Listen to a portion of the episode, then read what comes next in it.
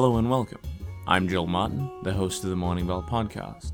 On today's episode, we're joined by returning guest Andrew McDonald. Andrew is a Melbourne writer and author of books for young readers. In 2009, he published his first middle grade novel, The Greatest Blogger in the World, and Son of Death is his second novel, a black comedy about grim reaping, family responsibility, and rock and roll. He's a regular presenter on the school circuit and has appeared at various writers' festivals. In 2011, he was a co judge of the young adult category of the Victorian Premier's Literary Award.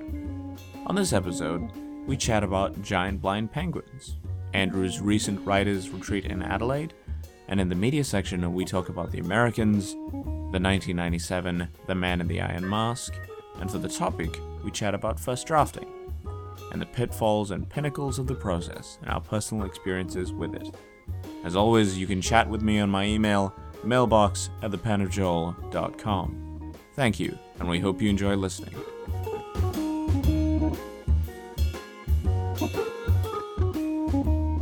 Hello and welcome to the Morning Bell podcast. Today we are live at the Brunswick Street Bookstore, and I'm joined by my co host, Luke Manley. That's me again. That's you again. How are you? I'm alive. You are alive. I am exhausted, but I'm alive. Okay, there you go. Why are you always exhausted, Luke? You have to come to the podcast. I am energetically energy. exhausted. There we go. It's a contradiction. Yes, it is. So, how's your week been, Luke? My week. Uh. Well, I finished all those books that I said I was reading, and now I've started on Lovecraft, which you did ask for some Yes. feedback on. Uh huh. Um, I've gone back to Andrei Sapkowski's books. Mm-hmm. I've s- I sort of struggled a bit further through Bernard Cornwell's uh, Winter King. Didn't get that far. Probably go back to it again eventually. um, So, so how, lots of reading, not as much writing. how Mo- is that batty old codger Lovecraft? What do you think about his He's work? hilarious. He is. He's hilarious, and I can't take him very seriously in most of his writing. Some of it's very good, but Mm-hmm. Yeah, I no. like I like his uh, location-based writing. I didn't like his more um, detached writing. So like ones where it's like a specific room, which is something to focus on, like a, the shuttered room, for instance. Or uh, the temple, those th- that sort of thing, where it's a, a specific object that someone's observing and Mm. and becoming more alarmed about and and discovering something within it that's growing or Mm-hmm. becoming becoming dangerous or whatever. That that was very good writing. I like that. I didn't like. I can't think of the um, At the Mountains titles. of Madness? Mountains of Madness. I think. Where the explorers go to Antarctica. Is it the Arctic or Antarctica? Who even, knows? Even to a point, it was under under the pyramids. Um, No, that's not that one. um, something about the lost city. I think Mm. there was another one. I didn't. That one wasn't. That was a very big area. He didn't really seem Yeah. to. It wasn't as interesting to me. And it was more just his sort of flowery prose that was amusing. I'll I'll I'll say one thing about Lovecraft. I I read the I read his uh, a couple of his books, and that was we were talking about audiobooks before the podcast. That was the first audiobook that I listened to fully. Um, was at the Mounds of Madness, and the n- narrator. Oh, I forget his name now. Uh, Wayne June. Oh my goodness, his voice. It's so good. It's so good for that story. Um, like people that don't know Lovecraft, he's he's a great writer, but he can get a bit eccentric at times. Like when you describe penguins as grotesque creatures, that's when you're just like, hmm, You wouldn't be too far from the truth. you need to. Oh wow, then you shouldn't find him funny at all. You should find him true to life, Luke. and funny. And yeah, and he has giant spoilers, Just giant blind penguins, by the way, later on the story, which are used as livestock. There you go, Andrew. Welcome to the show. Have you seen any giant blind penguins in Adelaide? Not that I was aware of, although there were penguins. Uh-huh. Uh, Not of the giant or blind variety, though. no, I, no. Aw. Sadly, I cannot say that there were. There you Uh, how are you guys going? It's nice to be back on the podcast. It's very good to have you, Andrew. yeah. So Lovecraft, have you read him? No, I've never read uh, Lovecraft. Mhm. I um, I'd have to opt out of that. I know nothing about the giant blind penguins Mm. or Lovecraft. Okay, there you go. Well, give it a shot. Uh, give it a shot. He's actually, he's pretty good. It's, it's worth it's worth a read. What is the entry Lovecraft? What is the, the Well, first you one could that you read give to Call new of readers? Cthulhu, which is his novella, um, and good luck trying to convince me to tell you how to spell Cthulhu because I I can't remember. Uh, C H T H L U was it? no, it's definitely No, not. Um, okay. and probably At the Mounds of Madness would be one of his best work. That- Both would that be the classic, like the Yes. classic Lovecraft? Yeah. Right. for sure. Um, Call of Cthulhu is like, yeah, that's that's the thing. And I'd Mm. say At the Mountains of Madness is a better story. Um, they're both told from a um, uh, in, in the past, so it's uh, basically recollections and him reminiscing or writing about particular things, uh, these characters rather. And um, yeah, give it a shot. I'd, I'd like to see your opinion on it. That's yeah. for sure. No, I will. It's it's good to always get pointed out the book to start with when you Yep. come across an author that you've never tried before, Mhm. but who has a huge backlist. Yeah, And a big right. body of work. It can really be like I've not read Terry Pratchett before. Yeah, like the holes in my reading life is Terry Pratchett. Yep. And I've just never really known where to start. Where does it get started? There's just yeah. so many of the books, and do I have to read them in order? Should I pick one from outside of the um the series? Mm. Uh, yeah, It's daunting. I probably Yeah, sure. wouldn't start with either of those ones to be honest, because I found them more detached and sort of more because they were rec- recalling things in the past. They were less Mm. less personal. So if you wanted to, from from my opinion, anyways, if you wanted Mhm. to get in, in starting into Lovecraft's bleh, Lovecraft stories, I'd probably start off with the Shuttered Room. the Shuttered Room. The Shuttered Room. yeah. There you go. It was very very sort of active. Um, And it's very short. it was very short, yeah. Yeah. Very short. You but it's can burn definitely through these really can quick. See They're not novels at all. is through it, They're just yeah. like short stories, the novellas. And is it a maximum. lock Yeah. roomed mystery? Because it sounds like a lock roomed mystery. not particularly. No. No, okay, all right. You'll see. It's yeah, But it's very it's very quick. I mean, different, yeah. you'll- And and I think the reason why Lovecraft's so interesting, apart from the quirkiness, like we, we make fun of him a lot, but he's he's he's quite good, um, and he's influenced a lot of writing. Um, b- basically, past him, people have always t- uh, touched on you know Lovecraftian horror as the the go to thing. Um, so yeah, it's it's worth checking out for sure. Hmm. So Andrew, tell us what you've been up to in your week.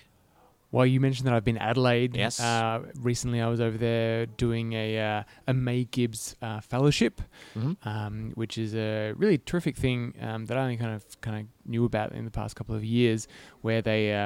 Uh, they have a, a couple of studios across the country. They have one in Brisbane, one in Adelaide, and one in, Cam- in Mhm. Canberra.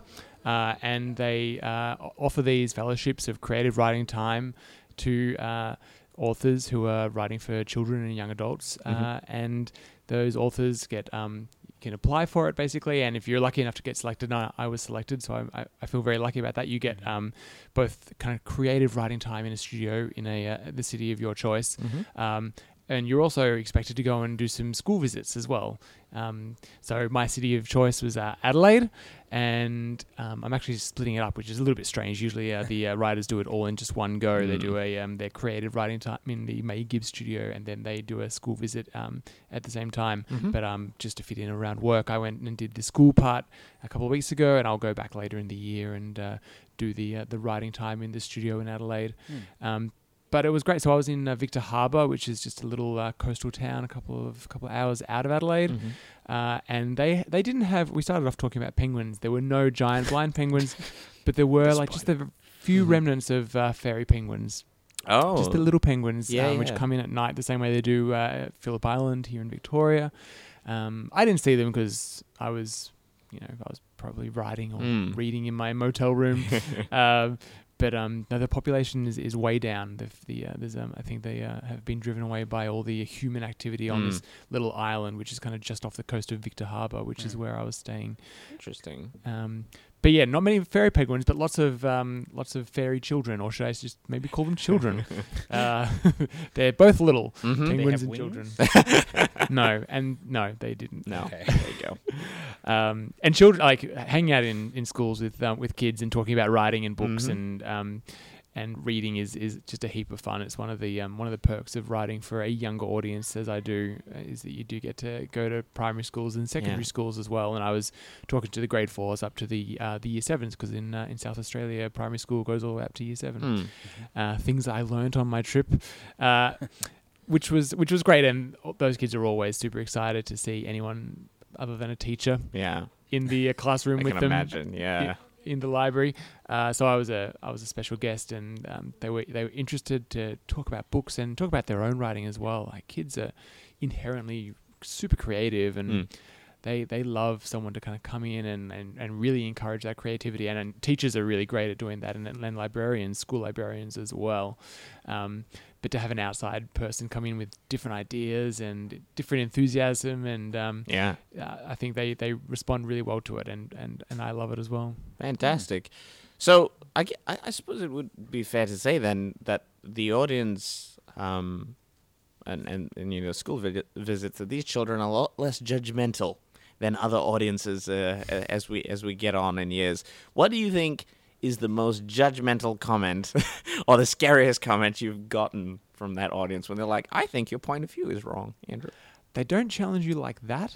Man. Um, they they kind of challenge you with their attention span. Okay. And that's Okay. that's the best way to, to judge kind of how you're going in, Yeah. in front of a room of 60 uh, grade 5s Mhm. is what kind of attention are they paying you? Mhm. Uh, and it's really funny actually. So I, I uh, in the um, sessions that I was doing as part of the May Gibbs Fellowship in Adelaide recently, I did a reading from my first book, The Greatest Blogger in the World, uh, and I did a reading from the second one, which is about a, a Grim Reaper called Sod. The book's called Yeah. Son of Death, uh, and it was. The, the kids liked the greatest blogger in the world reading, um, and it's funny and quirky, um, but it's a very different beast to Son of Death. And I read a passage out of Son of Death where uh, Sod's going off and doing his Mhm. first grim reaping, uh, and the kids were super silent Yeah. and kind of mouths open. Yeah, and they were into that, it, That yeah. was the one, yeah, yeah. And maybe it was just the um, the part from the book that I'd chosen to read Mm. out, but that's they they they respond really Mhm. well. Um, and when I say really well, I mean they're silent. Yeah. it's just like all attention on you. That's the Yeah. best way. Yeah. I would love to do like a litmus text test when I go into a school.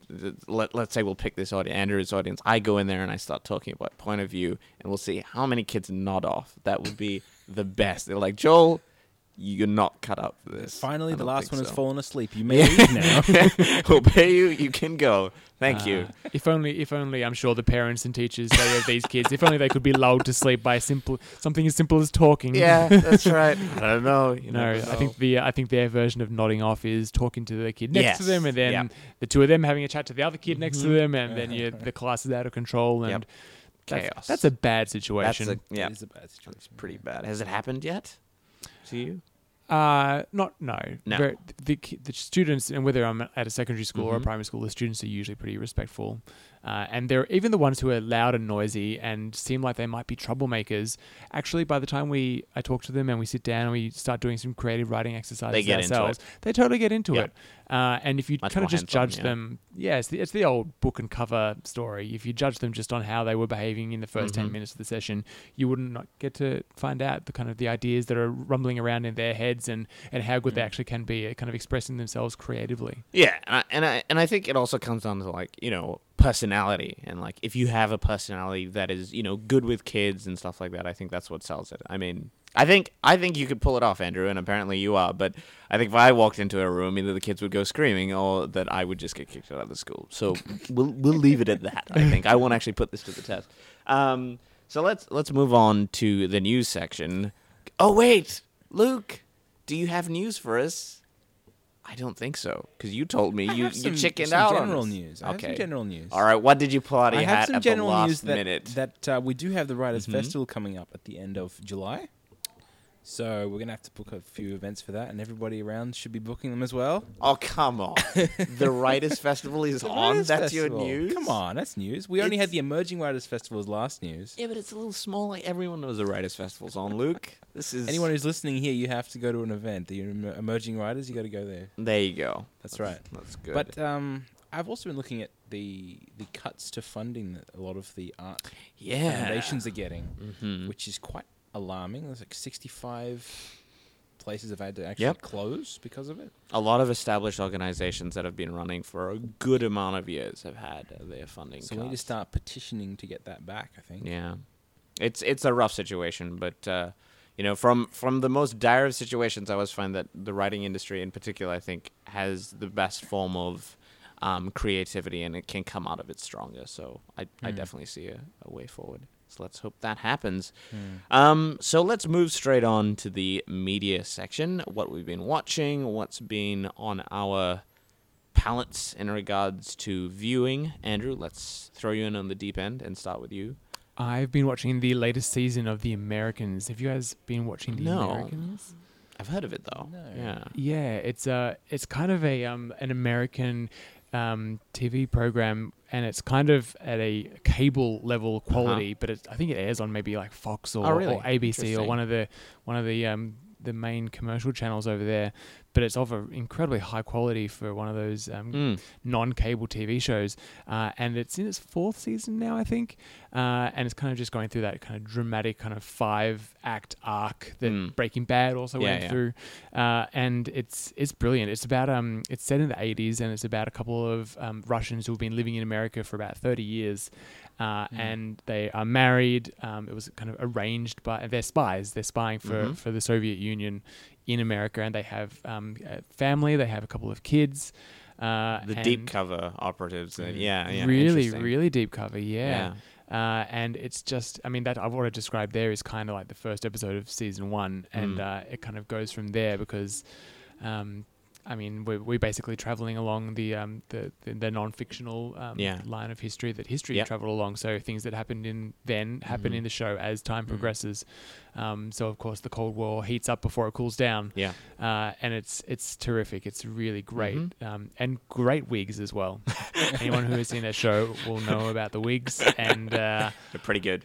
oh yeah, Yep. oh yeah, worth it just for the wigs. Yep. All right. I'll Um, give it a shot. You've sold me. And and Keri Russell is uh, is the uh, the female half of the marriage. Ah, interesting. She's um, which is kind of a perfect casting because she was America's sweetheart, and then to kind of see her yeah. um, on the TV playing a Russian spy with an American accent is Yeah. a kind of perfect uh, subversion of, of who she was when she was Felicity. Yeah, yeah, that's that's really interesting. Is it does it take the um dr- more um like uh, low key drama of you know the relationships and the families? So does it go you know full I don't know Jason Bourne where people start getting shot and and you know there's assassination attempts and you know, all that kind of stuff, or does it is that a meld of the two? It's a it's a it's a meld, but there's also a real balance between Mm-hmm. the family life and um, especially in the earlier seasons, their marriage because they, they, they like each other. They they're, in a, a romantic relationship now, despite being kind of just foisted on each Yeah, other yeah. at the very beginning of the of the um, the project Hmm. 30 years ago.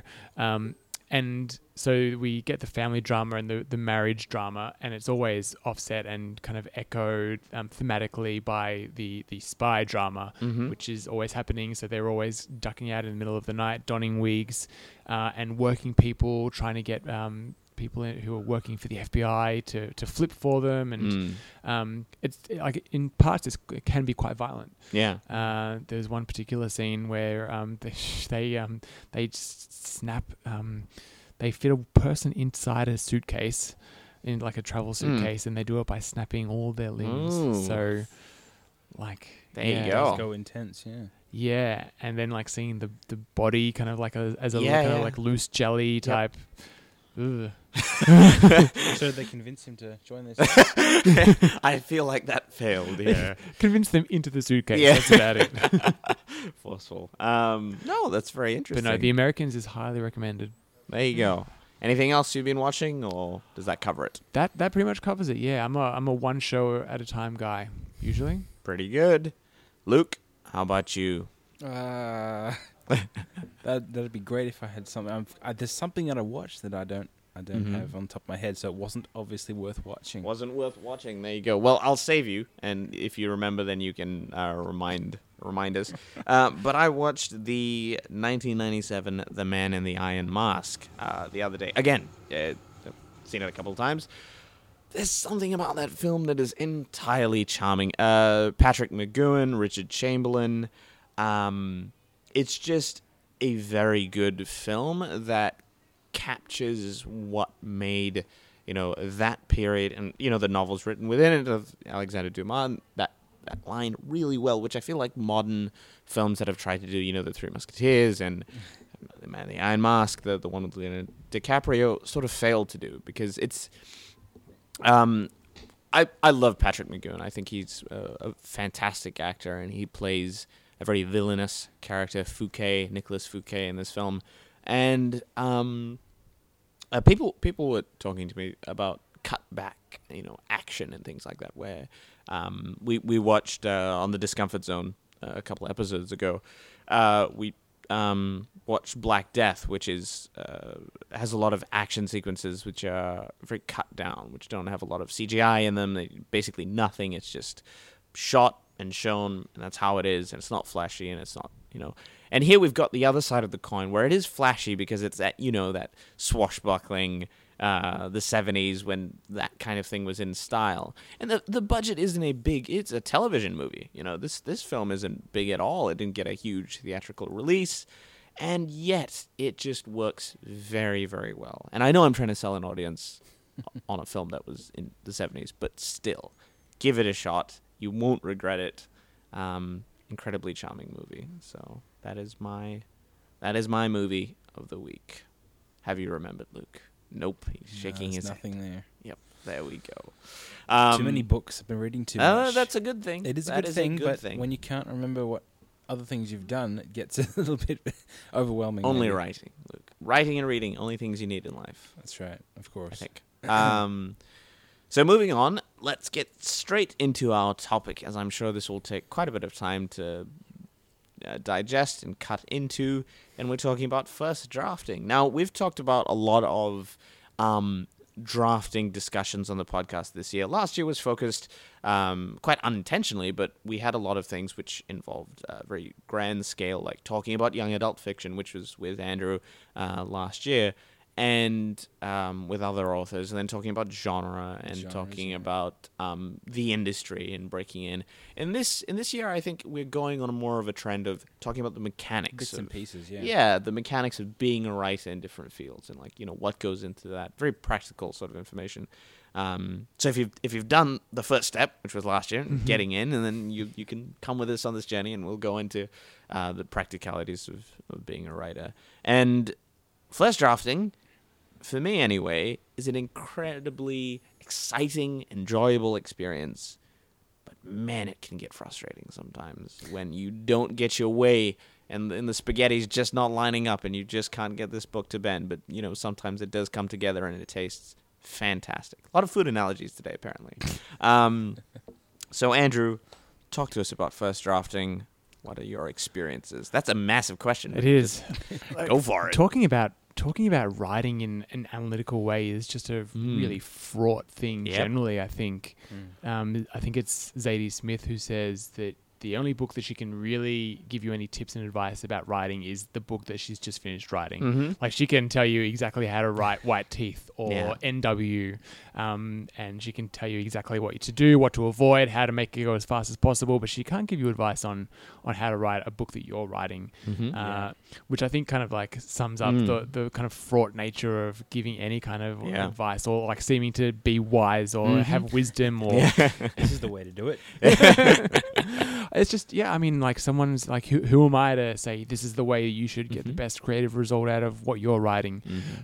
but you know we'll continue and we'll country, I- we'll, have lots continue of to ideas indulge in inside baseball, nonetheless. Just giving our ideas on how Um, it's gone for us, anyways. Yeah. yeah yeah I think personal experience, like you said, uh, is the most important thing. yeah so I ex- suppose, like, Imparting a, um, a personal opinion is often, like you like you mentioned, much better than giving generalized advice. So exactly um, first drafts are i always try to think about the energy that can be captured in a first draft uh, and there's a there's an energy and there's usually a, like a few kind of key ideas that you first come up with when you're first writing um, say your first 2000 5000 10000 words of whatever you're working on that you can get down and you can and usually you need to get them down pretty fast um, especially if you're interested in capturing like the energy of an idea especially Yep. uh, and I think about uh, Patrick Ness's uh, trilogy, The Knife of Never Letting Go, uh, where that first book especially has an amazing energy and it's just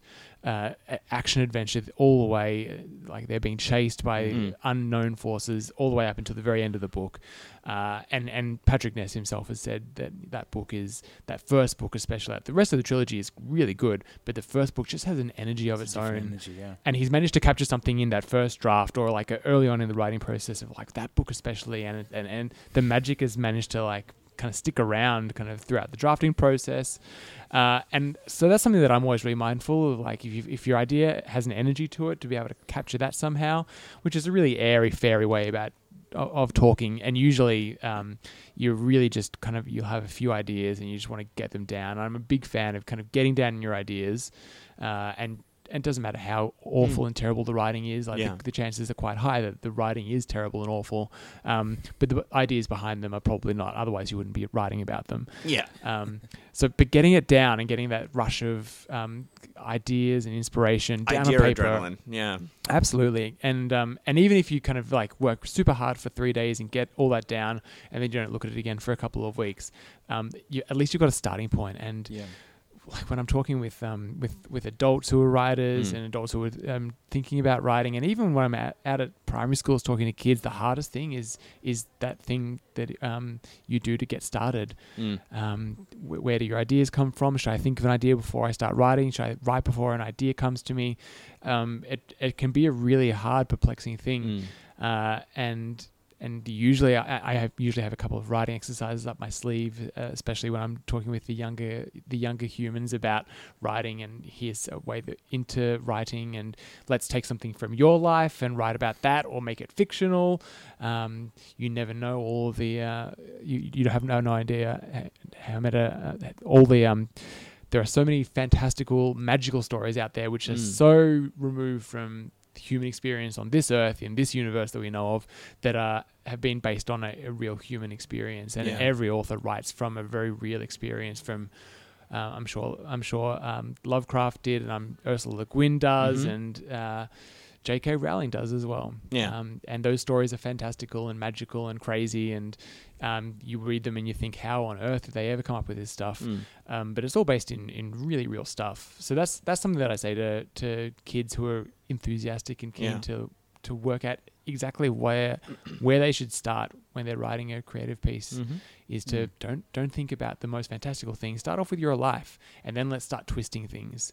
Um, and oh, you like you like football? Well, it's not going to be super interesting to write a story about playing football. But what if we take those skills that you know about from playing football, like getting grass all over you and running and sweating a whole lot, uh, and suddenly you're being chased by a monster and you're disguising yourself um, from the monster Mm. by rolling grass on your body and and you're running along at a super speed and getting super sweaty and Mm. just like you do on the football. There are ways that you can Yeah. Kind of extrapolate, yeah, the experiences things, that yeah. you've had, uh, and apply them into a fictional, and and then you've got a character and a story that hopefully feels more real than just a, oh, and then there was a monster and then it chased me. uh, Yeah. Hopefully, Yeah. hopefully your character and your story are a little more three dimensional Mhm. than they would have otherwise have been to start with. More Yep. energy, more detail. Yeah. Look- Have you used the uh, rusty tap technique? The You know of rusty tap. one? Yeah, we, you, where you turn on the water flow, and it's rusty water for like you know five minutes or or something, and then you get good water coming through. Ah, yeah. talking about So when you keep writing, you're writing. writing. It's, you're going to get a bunch of junk at the start. Yeah. Depe- well, it depends on how often you write, of course. Mm. But if if you're just coming back into writing after a long time, it, you'll it'll be rusty for a while, And and then you get and then it. you'll get some good stuff, and Mhm. then and that's the stuff that you'll maybe you'll still use bits of the rusty water, but of course, but but um And writers often say that they will c- not even write the beginning of this, the idea that they have at the beginning. That they'll start in the middle somewhere, and they won't. They won't write the uh, very beginning until they have figured out, Mm. um, if not written, the whole rest of the the book or the draft that they're working Mm. on. Uh, just because the beginning of the story is so important. Yeah, getting that, and also understanding what your story is before you start it is is a is a helpful thing because that's Mm. why people start in the middle. Luke, your experience. I was curious, yeah, because I actually started at the beginning of my story because it- especially since it was published online, Mm. uh, that made it a bit more rigid in that manner. I had to start at where I was. It was episodic. Yeah. It was episodic, so I couldn't really just post something from the middle of the story then go back. Yeah. but um, but yeah, I- I definitely have had different experiences to those people who talk about starting in the middle or writing in the middle. Mhm. Um, It can be so hard to know where I've- to even start Yeah. your beginning yeah, as well. definitely. Oh, it is definitely. I mean, w- with my other writing, other than this episodic thing, I have, of course, uh, started with an idea and thought, well, this will be where I start, and then it isn't where I start because it becomes the middle instead of me Yeah. writing the middle. Yep. It becomes the middle. I'm like, oh, something happened before this, didn't it? Yeah, and then you go back, and then I go back to it, and yeah, so that, that's um, yeah, the Batman Origins idea, I guess. Yeah. when, I- Um, when I'm at schools, I, I often teach the idea of uh, the inciting incident and Yeah. work Mm. to as a guide to where the story really needs to start. And Yeah. I, I, always use the example, which is a little bit confusing at first, of Jurassic Park because it's a well-known text that pretty much everyone Yep. in the Western world knows. Mhm. Uh, and the kids are always a little bit. What What do you think the kids say is the uh, is the inciting incident of Jurassic Park Mm, when they get to the park. when they get to the park? Mm. I'm going to say in my best teacher voice, no, not quite. what do you think, Luke? Or What do you think the kid would say?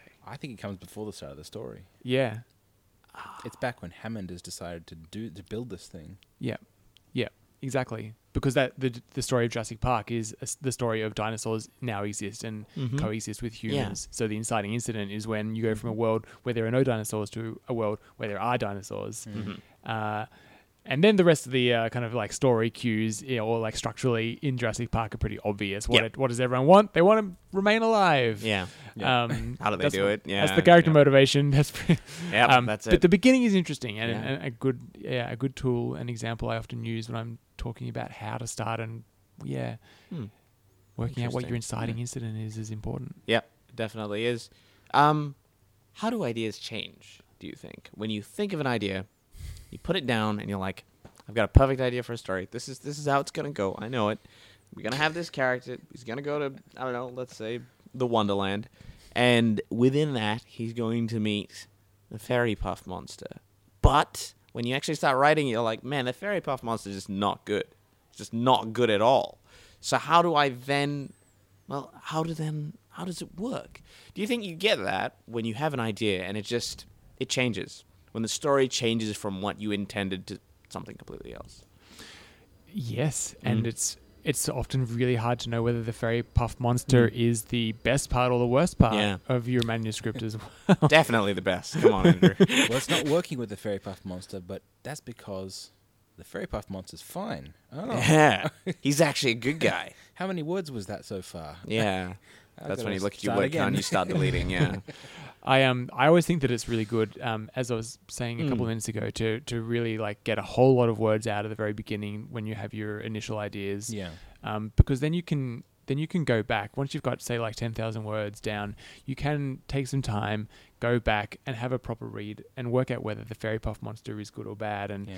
um, and it's uh, like it's, it's such a cliche when people talk about writing process to say that um, you should always um, put your manuscript in a drawer and come back to it three months later and you'll read it with fresh eyes Yeah. um, but it's a cliche for a reason, and, and Yeah. that that reason, when people say fresh eyes, I think what they're getting at is that you'll um you'll kind of forget the little arguments that you have for each Yeah. rea- each like decision that you've made in that manuscript. You've got a reason for it at the time, and you've got arguments. And if someone challenged, if I wrote something and Luke said, "Why have you done that with the fairy puff monster? Yeah. That that's a terrible. He would never wear that color." Yeah.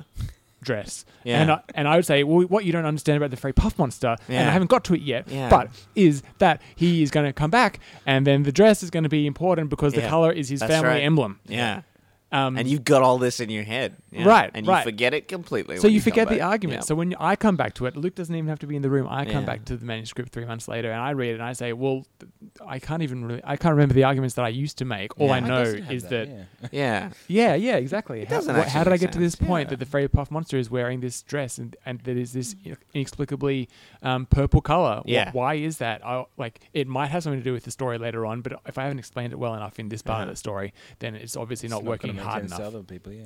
Yeah. All right. So, continuing with this analogy that will inevitably continue to the end of the podcast because this is going to happen, guys. Um, is that This is Joel's when do you decide it's time for the fairy puff monster to die? It's time to put this manuscript to bed and not touch it again. And writers do it. Writers abandon manuscripts all the time where they decide, well, it's not working. It's time to try something else. Is that is that a hard thing to do? And do you realize, like, man, am I, did I make a did I make a mistake? You know, did I just not get it at the time? Do I need to come back to it again? You know, I guess the overarching question is: Has that ever happened to you? and and that, yeah, Yeah, it has happened to me. Yeah. I um before I in between the greatest blogger in the world and Son Mhm. of Death, I was writing what I thought was going to be my second book, which was a um, um and in, the idea was to have an alien traveling around the story of Treasure Island, Mm-hmm. um, Robert Louis Stevenson's classic Mhm. story, and to have an alien kind of touring us through di- different parts of that story, and um, and that we would meet the author. That the author Robert Louis Stevenson himself would also be there, part of the story, and Mhm. that this alien character would kind of move from from one story to the next. That the- like the Mhm. next book might be um uh, hundred thousand leagues Yeah, under the yeah, sea, um, and that the alien would be our kind of guide. yeah.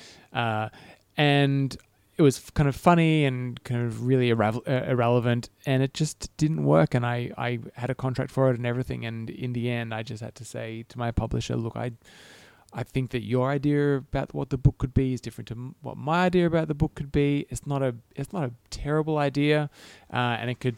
It could work, but I don't think that it's working at the moment, and I don't think that this is the right project for either of us to Mm. to work on. And eventually we ditched it, and I um, I had the idea for Son of Death, which ended up being the second book, which was a much better decision than Yeah. going with this with this kind of like genre classic literature for kids with an alien idea, which was um.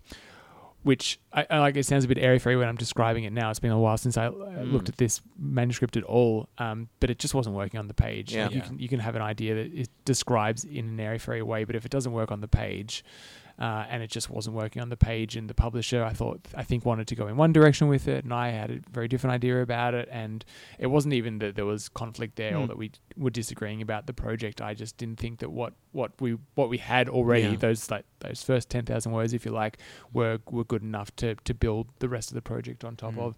So we cancelled it. We we binned it and Mm-hmm. um, that that contract um, eventually got like transferred to be the Son of Death contract, and um, thank God, really. Yeah. Yeah. Abandonment, Luke. What about you? I can't really speak of abandonment yet because I don't think I've truly abandoned any of my stories. They're there. They're sitting there thinking, "Are you going to come back?" And Yeah. I'm thinking, "I want to one Mm. day." Um, I suppose there's one that I actually published that I've abandoned. that doesn't make a lot of sense, Luke. no, it Dis- doesn't. disowned? Well, Disowned, self-published that yes. I've abandoned and disowned and taken off the I market. Why? Why is that? Do you want to talk about it, or is that I like? suppose a little bit, yeah. Yeah. Um, I'm trying to think of e- exactly how it, was. was uh, actually written it was by me. 2000 No, just 2011, I think I wrote it, and I put it together Mhm. as part of. So the- early stages it was of your it writing. was early stages stages of my writing, yeah, and I just slammed together a little novella. I was like, I'm going to write the 50,000 words in November. It turned out to be about 23,000 words, Mm-hmm. but I also couldn't go on because I thought it's finished. Yeah. What am I supposed to do with it? But first of all, it was the start of my writing. Yeah. Which is often Second- not reflective at all of where well, you go. Well, it wasn't really the start of my writing. I'd written other stuff ages ago. Yeah, yeah. I, was still. I'm still writing. but serious sort of- writing, like career writing, I suppose. I still think that some of the stories I started way back then are Yeah. still influencing. Like they were, they were definitely influencing Mhm. the one that I did release. But this one, it kind of it. I got to the end and I thought, well, it doesn't go anywhere. Mm. It doesn't like it doesn't go anywhere interesting Yeah. it delves into places where everybody's already been before. Mm. It doesn't really go. I mean, it's writ. I feel well. I felt like it was written well, Mm-hmm. but it it wrapped itself around an ending that didn't satisfy me even. Mm. So I thought, well, there's no. I, I don't have a way to resolve it because it doesn't really earn itself a better ending. Mm. But at the same time, I don't really feel like revisiting the thing either. Yeah. So I've definitely thrown away one one story. All the others that I've you could sort of say put aside, put to the side. Um, May have you come back to them. Yeah. I still think I would go back to them. Yeah. And was this story on sale and you like and it was available did to the put it up on public for a Kindle, yeah. time and then you've thought about it for how long before you ch- decided to take it off sale? It was four years, five years. Okay. Wow. Yeah. So it was actually up there. Mm. I don't think I got any sales from it, which is, which is fine. But uh, it was still something just to to give an idea into my writing Mm. style, I suppose. Yeah. But it was also just a different project to my normal because it was uh, normally I write fantasy Mm. and um, that was a very sort of it was in this world for first of all Yeah. it was in um, um, Military fiction. right? military fiction yeah Yeah. and I don't know. I felt like I did it okay, but it just didn't go anywhere. Yeah. it just didn't go anywhere interesting. See, it's it's. I think it's interesting that that phenomenon, which I think it will become a lot more popular because self-publishing is becoming a lot more popular, and I feel It's that dangerous. It, yeah, It it really is is dangerous to a certain extent because writers have an impulse to put something out that maybe isn't the best yet, and it could be, or maybe it shouldn't exist at all, and then we release it, and then we have the, the regret, we have the, the relationship regret, and we're like, man, I don't think that was a wise decision at all, um, putting that out there, and and yeah, I, I think this is going to be something I, you've you've touched on a big point. I think it's going to be a big deal. I think we're going to hear a lot of writers, you know, give it a couple years, coming out and saying, "Man, I'm, I wish I didn't publish that first, you know, self-published book because it Mm. ruined my confidence doing something else." Or, you know, all those bad reviews really hurt hurt me, and and I, and I couldn't move past them in some ways. Couldn't couldn't get that skin that I needed to. It can be hard to know Yeah. exactly why as well because it can. I mean, you say that you just don't like it now. Mm. The story that you, t- you that you took down a little while ago, um, and I, I just wonder how much it has to do, and um, not specifically your example, but in general, like how much it has to do with just like embarrassment of, of, of what you were like five years ago as Oh, well. yeah. Um, not not I not so, not so much that. just like an objective like oh no this this creative piece is not worthy of Mm. any publication Yeah. even self publication I'm going to take it off and how Mm. much it is just like you know when you see a Oh, photograph wow, of yourself really five years ago Yeah. and so yeah what was I wearing what was I thinking at Yeah. the time Mm. and then I- I'm sure that there's like a I'm sure that it's, it's a bit of both probably yeah, I think so. I don't know. I think I felt like I was still okay as a writer. I just feel Yeah. like the story didn't go anywhere for that one. Yeah. For that that one, anyways. I've I've had Mm. other regrets, but not quite on the. I'm going to remove it from all yes Sight from all of thought. civilization. yeah I know Um, that the um the first thing that I ever got published in VoiceWorks magazine is was printed so like therefore can never Can be never be deleted erased. from Well, I mean, if the the, editor thought it was worthy, I guess it's just that self-deprecating, you know, looking back at the past and being like, "Man, I don't think that was good."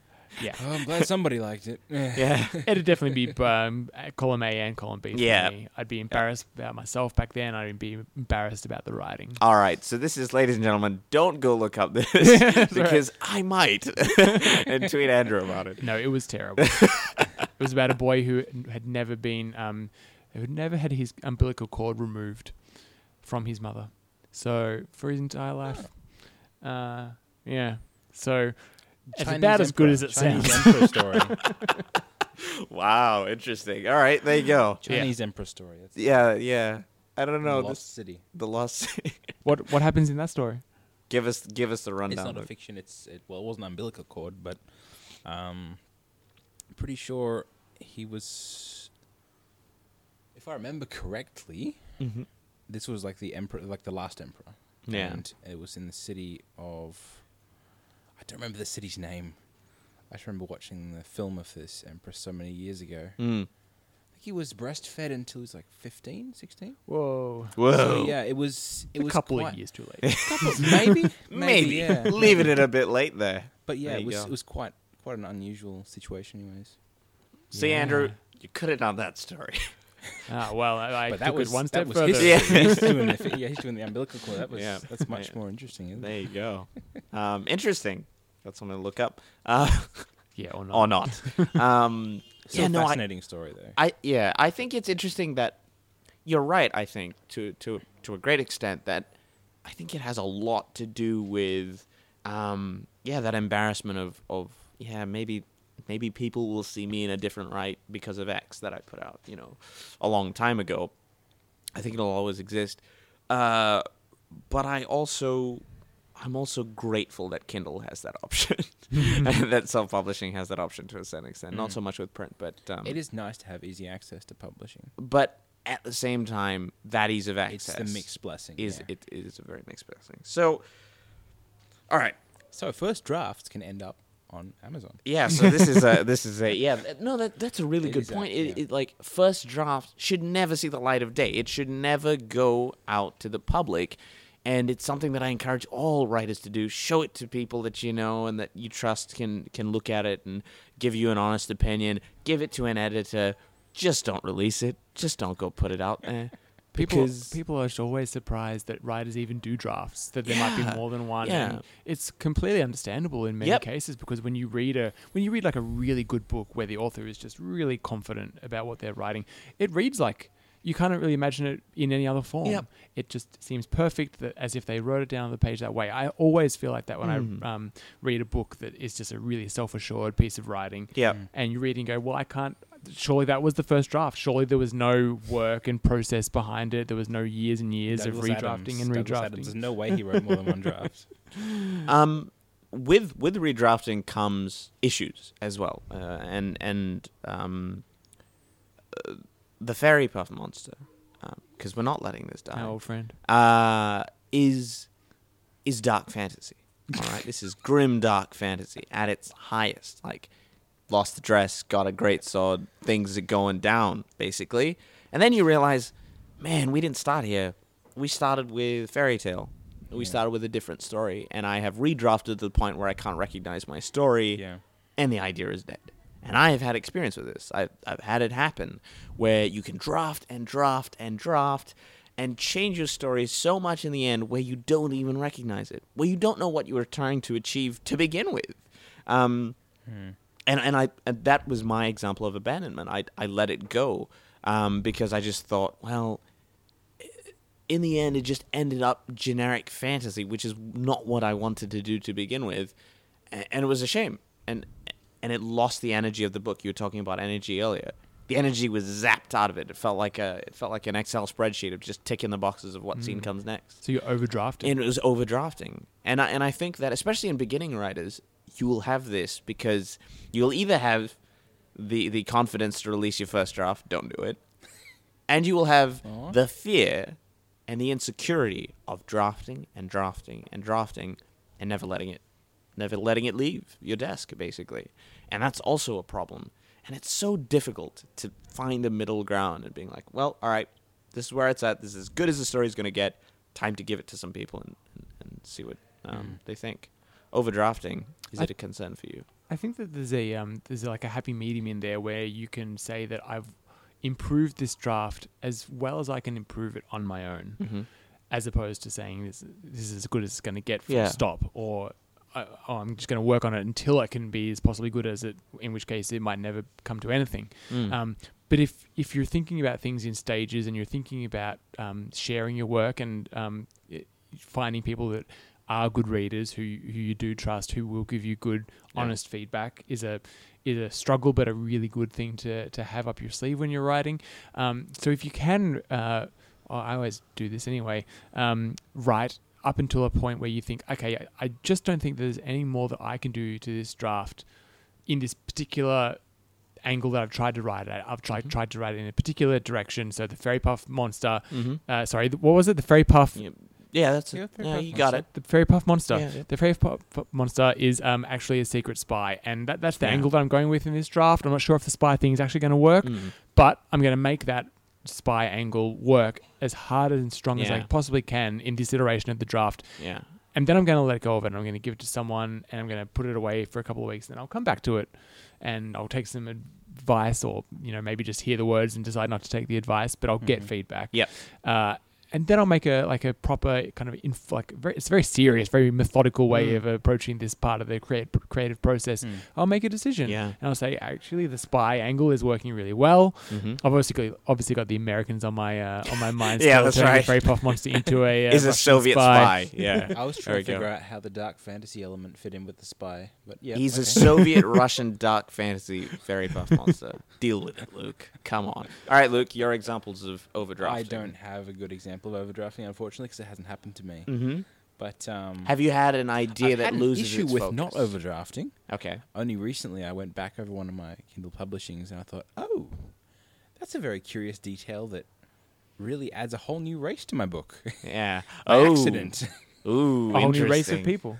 no, Oh. not people, but race. Anyways, A, a monster kind, maybe. not a monster kind either. All right, you're confusing us. Just give us give us the truth. Ah, I don't know if I want to put this. one out Okay, now. I'm actually, yeah, no, embarrassed no. now. But Keep yeah, it quiet. I've, I've already gone through all my edits before, and I Mm. thought I'd gotten rid of everything. But you know, when you you you search and replace something, you don't go through all the genders, Oh. and then you realize there's actually oh, yes. so half the book still has this.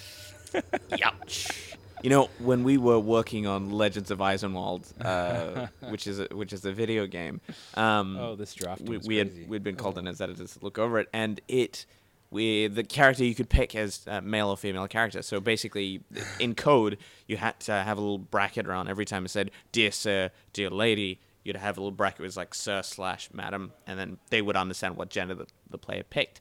But that comes down to editing, and sometimes we just missed it. Sometimes we just put uh, "Madame," there'd just be no male option or no female option, and the pronoun uses of he and she, which is like, oh, it's so difficult through the roof. That it was it was very difficult. So that that's that's where you learn your lesson, I think. Yeah. When, when you have to work on a video game like that.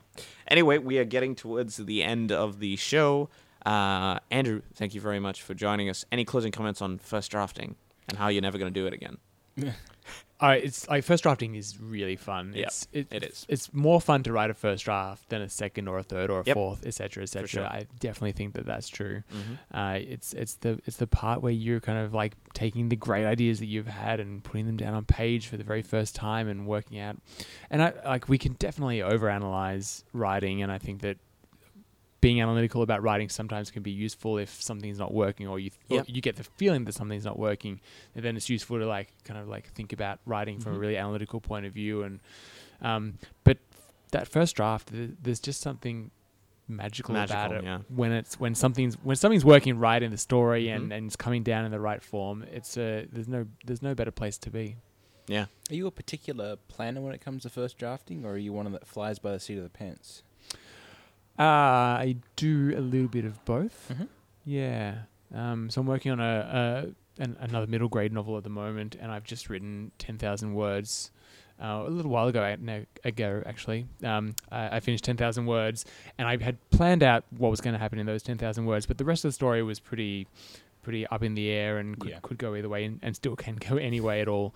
But I, I wanted to do the ten thousand words, and then like do as I've kind of preached, which is nice that I can say that I've, I've done what I preached Mm. tonight um, which was to take a seat back and to give it some a couple of months and then go back and make some really Go back, objective yeah. decisions about things. Uh, and um, yeah, I did it then. There you go. Yeah, actually, that's something I'm doing at the moment now too. So I wrote a collection of short stories a little while back. I've only sort of, s- sort of semi-released one or two of them to the public at the moment, but in the process of um, going back over those over those as well. So Mm-hmm. Do you find it a pleasurable process going back over? Sort of. I think it's a mixture. I think in some places you think, "Uh, why didn't I think of that before?" And why is it? Why didn't I realize that that wasn't logical or that didn't fit very well before? And so you sort of curse yourself a bit. Mm. But in other situations, you think that's I can make it a lot better now. It's actually very nice, and I can fit it into future stories better as well. Especially when you're a short story collection that you know you build up your fantasy world and you you can flesh it out better with using that. So it's Yeah, it is a mixture for me. It's it's interesting to think about this process in terms of writing fantasy as well, and and writing about a world that is not like our own. um, because I do wonder if you need to draft differently if you're creating a whole different world other than just a story that the reader is unfamiliar with. Mm. Like, the, how how many drafts does the world building take, and should it, or how much of it needs to be down in that first draft? Uh, I would say that it's not that much different, Mm. to be honest, because the the worlds are in our heads for fantasy writers. so it's it's sitting there, and you when you're writing it, you either you have the details down already, you've written them as ideas elsewhere, or you're coming up with them and then you write them elsewhere as well. So you've got record of them. It's a little bit more. I would say maybe there's a little bit of difference in the fact that you've got to um, make sure you're keeping things logical instead of like, oh yeah, yeah, yeah, I wrote that piece and it, no, no, it didn't quite line up with the information that you've had before. So that in in in those terms, it's not like, for instance, if you've got a city with a different name or something, and and then you refer to a completely different city by accident, stuff like that. I mean, that's that's basic stuff, really. It's not Mm. it's not quite as it's not huge, but that kind of thing where you've got. Uh, I'm trying to think of a very good example, but I'm not finding a very good example. Does the world building evolve over the world different building, drafts? yeah, definitely. Um, I would say personally, I I started building the world that I wrote my story for I, st- I wrote the story in 2011, I think. It was 11, 12, and 13 over that t- period of time. But the world for that started back in 2006, I think. Mm. So that had started developing way back then, and and to a point that I used tons and tons of elements from that. Mm. And most of it I remembered. Some of it's all documented in like these timelines and um, notes and stuff. But but um, I, I f- I feel like the drafting process isn't much different. It's still Yeah. just a matter of making sure you've got the logical details, which you can Google city names for real world places, or you can look through your notes for your your own world places. Yeah. so- I, th- I think with fantasy, especially, it's like um, world building is incredibly important, and getting telling details, as people describe, it, is That's the, the, challenge. I is the think. challenge of like making that world seem logical Yeah. and real. because in your head it makes sense. yeah, and but it and the has to way make you sense to everyone express it else. to a character, uh, to to a person rather. I, I just speak in literary terms now. That's bad. um, to, to another person is very different. I I had a fantasy world that I had written um, several drafts of you know different novels and then put together a novella, um, which I released.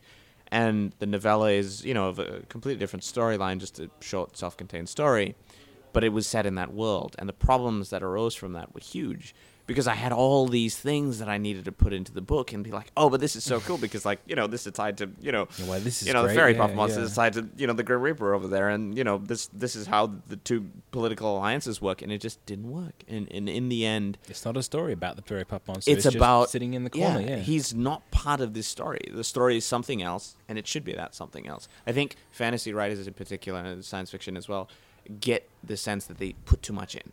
They put a little bit too much in because they're in love with it a lot, you know, and that's where the editing process comes in on the on the second draft. But closing comments, Luke. Where do you think the first draft sits for you, and uh, how's that changed? Do you think? I still years? feel like the first draft is dangerous for me because I, I have that access to self publishing and I haven't had a publisher Mm. ever. So yeah, um, it still sits with me. that because immediacy. I- hmm for some reason, I have a pride in my writing. I shouldn't really have it, hmm but I feel like it's good until I realize and then go back over and like, ah. Yeah.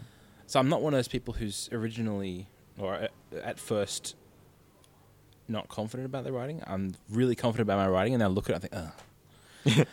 It's, so it's the regret that's afterwards. the dangerous. The, sorry, that's the danger for me is the self-publishing on the first draft.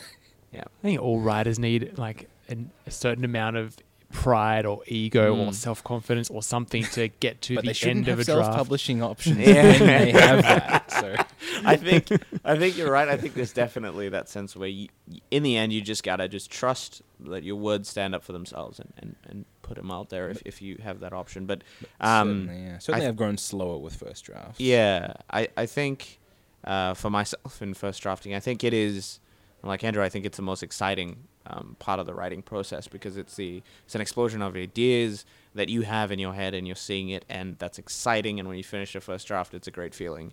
Um, the the drafting and such that comes after it, and, and looking at it critically, I think is incredibly important. Getting feedback is so important, and I kind of stress that enough.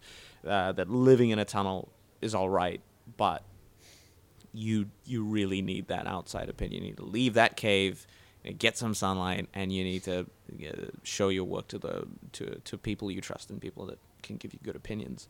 Um, and I and I think that, uh, like you said, it's good for a writer to have some pride to to stick up for his writing. Um, I'll get there one day. I think. I think we all will. Um, Thank you very much for listening, ladies and gentlemen. That wraps up our podcast for today. Thank you, Andrew. It's uh, lovely to have you. Luke, Joel, it's been a pleasure as always. Fantastic. coming where on. where can people find you on the social medias? Uh, give us the the dates on what you've got coming up. Uh, what have I got coming up? I'm doing a little school session at the Melbourne Writers Festival. And Great. look, really, if you just Google Andrew McDonald and click on the one that's not the shoemaker, that's me. Yeah, there you go. I saw that. Yes, I, Yeah. I go, yeah. I think your website was down for for a brief period, and I was googling you, and I was like, he makes shoes too. Oh, there you go. Man of many talents. Yeah, well, you've got to do something to supplement That's the right. writing Writing earnings. That's, That's right. right. That's very true. Who knows? I might crash a crash the school party at the Writers Festival, Love as to see is you. Luke and I's uh, want to do. Um, Luke, what have you got coming up? Your social media. I'd love to give dates for when they'll be released, but I'm still working on things. So Mhm. um, still got that short story, the the sci-fi one that I'm working on, and the did I mention what genre it was last time? Realist fiction Wow. or magic realism, you could sort of call it. Interesting. Um, uh, so those two I'm working on at the moment, as well as the short story collection that I mentioned, mm-hmm. which um, yeah, I'm developing a lot more in my head, anyways. So uh, you can find updates on that when they come, when the updates come through uh, at thesoulshard.com or at the Soulshard on Twitter. And Andrew, your social media links. Uh, I'm just Andrew McDonald on uh, on the Twitter Mhm. and um, MrAndrewMcDonald.com on the URL internet place. Very fancy. There you go. well, you can find the Morning Bell, themorningbell.com.au. Um, the Morning Bell is accepting your submissions. Give us your prose. Uh, they, I'm sure they would love to see it, and your poetry as well. Um, heavy editing on the side of the magazine for this uh, year's anthology. So if you like constructive criticism and you want to work with them, then that is a fantastic Yeah, if place. you want a publishing opportunity. yeah, that's right. Like the Morning Bell is one of the few places that is willing to give your work um, a shot straight up. You submit, you have a key to publishing, as long as you work with us on that on that constructive feedback. And um, I think it's a great opportunity for writers um, to find those those avenues because getting ed- editing is isn't isn't uh, an easy is an option these days. So give it a shot. Uh, you can find myself at thepenofjoel.com where I write some strange, weird blog posts about things about being a writer, I guess. Um, and also the Pen of Joel on Twitter. Um, I will be at Continuum uh, this year, um, doing a panel and attending. I hope you do as well. Though this will probably come out after it's already passed. So, well, I hope you were there, and I hope I said hi. Thank you very much for listening, ladies and gentlemen, and we'll see you on the next podcast.